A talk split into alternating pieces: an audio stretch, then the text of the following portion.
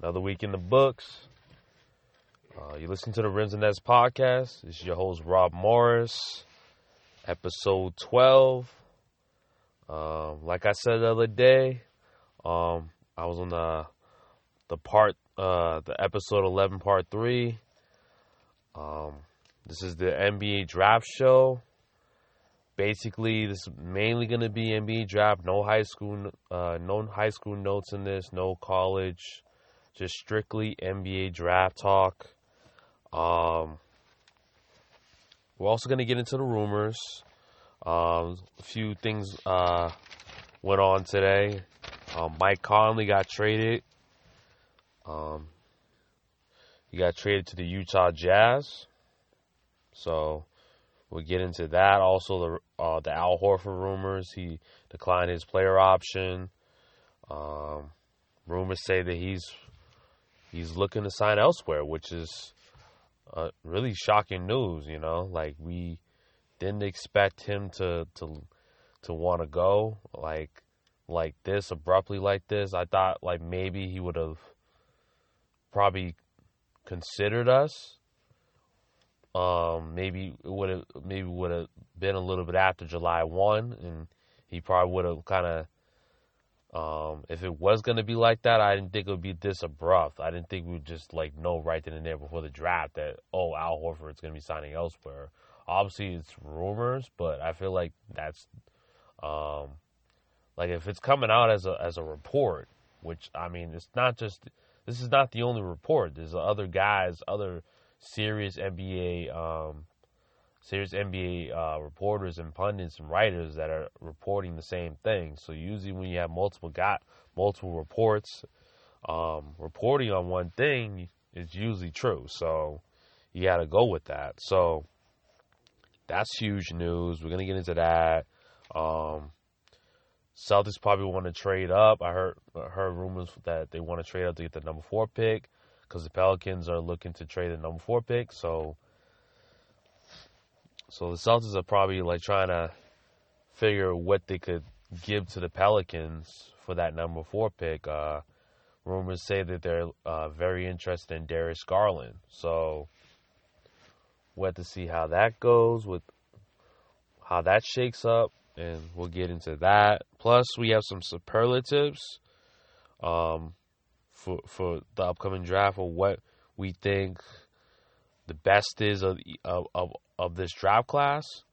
Plus, I got risers, I got fallers. You know, uh, obviously the you know the draft changes daily, the draft order and and the projections. We're gonna get into a few risers. We're gonna get into a few fallers. Explain why they're rising. Explain why they're falling. All right, so like I said, we just mentioned Mike Conley going to the Utah Jazz. Uh, I think this makes, I mean, them that much stronger. They've always had a, a very strong uh, starting lineup. Uh, but I think obviously you absolutely upgraded the position at point guard. Ricky Rubio had a rough year this year, was hurt, banged up this year. So they were looking to go a different direction and probably upgrade that starting lineup, and they, they definitely did that without a doubt. They had to give up some pieces to what I, I mean, it didn't it didn't come cheap. Um, they they had to get kind of they kind of uh, really uh, short circuit their death by um, getting him getting Conley. But I mean, obviously you get a much better player than Ricky Rubio. Compared to him, the Ricky Rubio is like a much better scorer, much consistent scorer, a very good passer. Like probably at the same, like, yeah, he averages around the same uh, assists. We also we all know Ricky Rubio's a great passer, but um, Rick, uh, Conley is no slouch passing the ball too. He's a pretty good playmaker as well. So you're not going to lose anything by going this direction with Conley. You're going to get a good playmaker, and you're also getting a better, better scorer, yeah, which is going to help Mitchell to be, you know, give him some space to to operate. There's not going to be a lot of double teams. There's not going to be a lot of pressure on him to do so much like he did last year.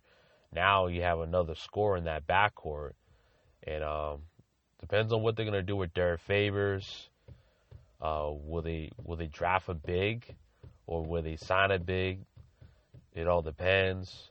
Um, obviously, Gobert is where he's at, and obviously Ingles is where he's at. So it definitely upgrades that lineup, but they're gonna have to really um, um, upgrade the bench because, like I said, and uh, they had to give up uh, a few pieces. Uh, they gave up Jae Crowder in the deal. Also, they gave up uh, Grayson Allen. So those are the main pieces that I seen that they gave up. And I think they had like a draft pick or so, if I'm not mistaken. So, so I would have to say like they, like I said, they had to really upgrade their bench. They had a few draft picks that they probably can use to do that, or sign a few players in free agency to do that. But they're better. They're they're much better. Much better team. We'll see. Have to see how it works out. Um, we'll have to see what what other trades could happen tomorrow night. It could be an active night tomorrow. Um, could be a more trades. Could be, you know, obviously swap of picks. All those all those fun things to look at. Um, but uh, what was I gonna say? Oh, all right. So yeah, Al Horford, he's looks like he's good as gone, just like Kyrie. Just uh, all the rumors with Kyrie leaving, and he's you know pretty much uh, pretty much saying that he's going to the Brooklyn Nets. I mean, he also heard that that you know Al could be going to, to the Brooklyn Nets, but I I think that's hard to believe that he'll go where Kyrie's going. Um, I also heard uh, not too long ago that uh, the the destinations it, it, could be the Clippers, it could be the Lakers, and um, the Mavericks, and they they think the Mavericks are the favorites to get uh, Horford. So maybe because the Mavericks have more cap space, they have money to spend. They'll have enough money to offer Horford the most money, so that's probably why they're the favorites if I was Horford, I probably want to at least probably go to you know Lakers because you know they're going to be championship uh, team with LeBron and Anthony Davis. That'd be the best, pl- probably the best place to go if I was Horford, but but it all depends. But I like the situation in Dallas as well. You got two bigs that that can help him out with uh, Porzingis and uh, forget the other big. But uh, they have, they, like I said, Dallas has a few bigs. They can go with uh, Powell. They can go with. So they have. I mean, they have options. Um, think I think Mejri's still there as well. Sal- Salah Mejri. So I mean, they have they have pieces, and obviously you have Luka Doncic. So like, it's not gonna be all on Al. I think you know when you have Porzingis, you can Al can go right to the four spot where he probably wanted to play the whole time, but you know Brad wanted to play small ball um, so much, and he always end up being that only big on the floor with a bunch of guards and forwards. So it was not. I mean, I don't like I said. I'm not really upset about it, him leaving or him deciding to go some play, play place else because it just. If you looked at you know the dynamic with Hayward and, and, and Tatum and Brown, like they're gonna have to start. Like all three of those guys are gonna have to start if you do keep these guys together for another run. Or I mean for uh, I wouldn't say another run because I don't know if they're gonna be a championship contender next year, but well just for uh, you know just the upcoming season, like it's gonna be hard to to really play Horford in that lineup and be successful uh, he's not the most dominant rebounder. I mean, he, Horford's better off being a four um, until he retires. He's not. I don't think it would be his.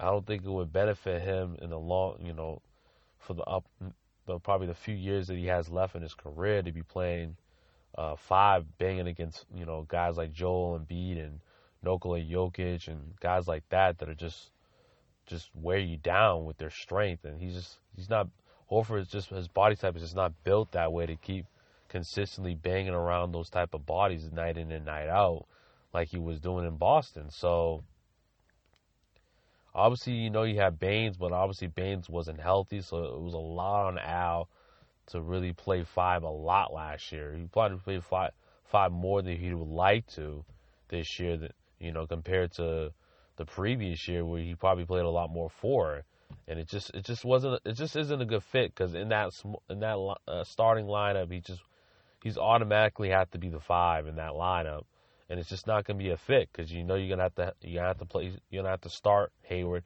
you're gonna have to start Tatum, you're gonna have to start Brown. So, um, if I'm the Celtics, I mean this is a good opportunity with the draft to to try to get yourself a few bigs or maybe one big that you know can um, solidify the the inside and and be a, a, a presence inside and really, I mean, let's Clint Capela is intriguing, uh, intriguing, um,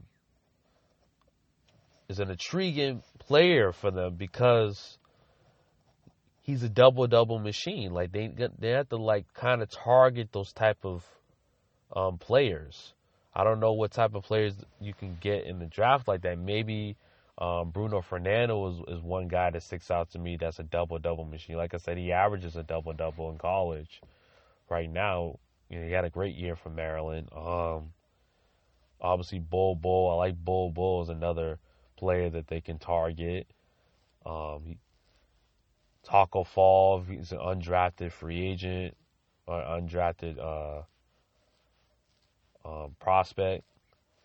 Um, yeah, like they're gonna have to get some guys that are solid rebounders that are that you know can get eight to nine to ten rebounds a game that can average that or either get that in the free agent free agent market. So they definitely like i said they gotta they had to go a different direction. They gotta go younger at that position as well. And it's just probably it's just a matchup with the age group of jaylen and tatum if they're to go that direction with the youth movement. And I just think just wasn't it didn't make sense to to invest 20 to 25 that's what it was probably going to end up being 20 to 25 million in Al Horford knowing that they really don't have a chance to win a title this year or unless something drastic happens it just doesn't seem like they're going to they're going to really go that far this year. So so that's one piece of news that came out uh, just today. Uh, and I would say like uh, uh, number four pick is up to, up for grabs. Um, it's probably to be expensive. It's probably to cost you one of those two young pieces, Jaylen or Jayson Tatum, and excuse me, Jaylen Brown. So I don't know. I mean, I wouldn't. Obviously, always. Obviously, we know that Jayson Tatum is is clearly um, untouchable at this point. Like you, that's literally your main guy now. Not an Irving and and, and Horford are gone, so maybe Jaylen Brown would be an option there. But I'm just like, I mean, I thought about it all day when I heard the rumor. Uh, Adam Himmons, Himmelsbach of the Boston Globe provided that he provided that uh, no, that note. Um, I don't know. I mean, I just think I'm 50-50 on it. I, I mean, I thought I thought about it long and hard, but I mean, Jaylen Brown is he's good.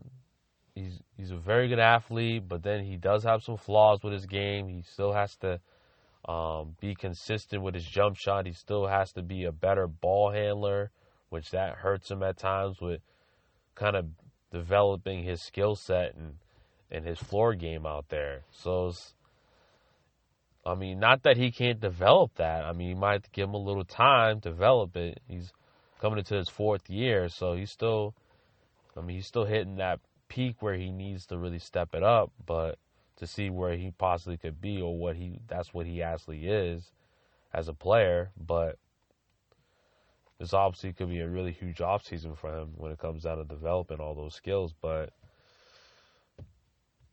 I mean, I still I mean, if I had to say what's available at that spot, obviously um, the Celtics are high on uh, uh, Garland, Darius Garland, and then I like Jarrett Culver as well. But if I had to say, I'd probably say no. I would just uh, keep Jaylen and just you know you want to try to keep as much continuity as you can. You don't want to trade too many pieces off the team because you know the the more you trade away, the less continuity you have, the more you're gonna have a lot of growing pains. So you want to keep as you know want to keep Tatum and Jaylen together, and all the other rest of the pieces together. I mean, if if you're gonna keep Hayward, Brown, and, and Tatum, I think Marcus Morris might be gone. Like you, you won't, be, you can't be able to bring that back again because it was just too much conflict with those, with those, uh, with those guys because they all play the same position. They all play the three position. So you can't really come back with a with with four, you know, uh, hybrids, three three fours or possibly or three twos like they were like pretty much they were the same position. They were all six seven, six eight guys. You can't you can't do that this year. You have to probably sh- cut it to possibly three, so that way they can have enough minutes to spread around and enough shots to spread around. That was like the main issue with this team is arguing over playing time or just fighting over playing time. So, so I'm already hitting it kind of hard. This is gonna be a longer show today, so I'm gonna let it rip. Just keep going. Um. So yeah, I, I would say Jaylen Brown. I would have to keep him because you you have a better player than what you're gonna get at four.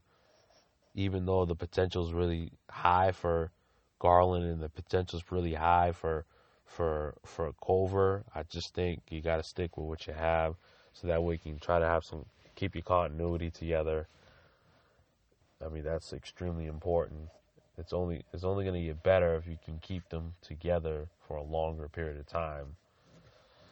And if you can convince Jaylen and Tatum to stay past their rookie contracts, even better. Even better. All right. So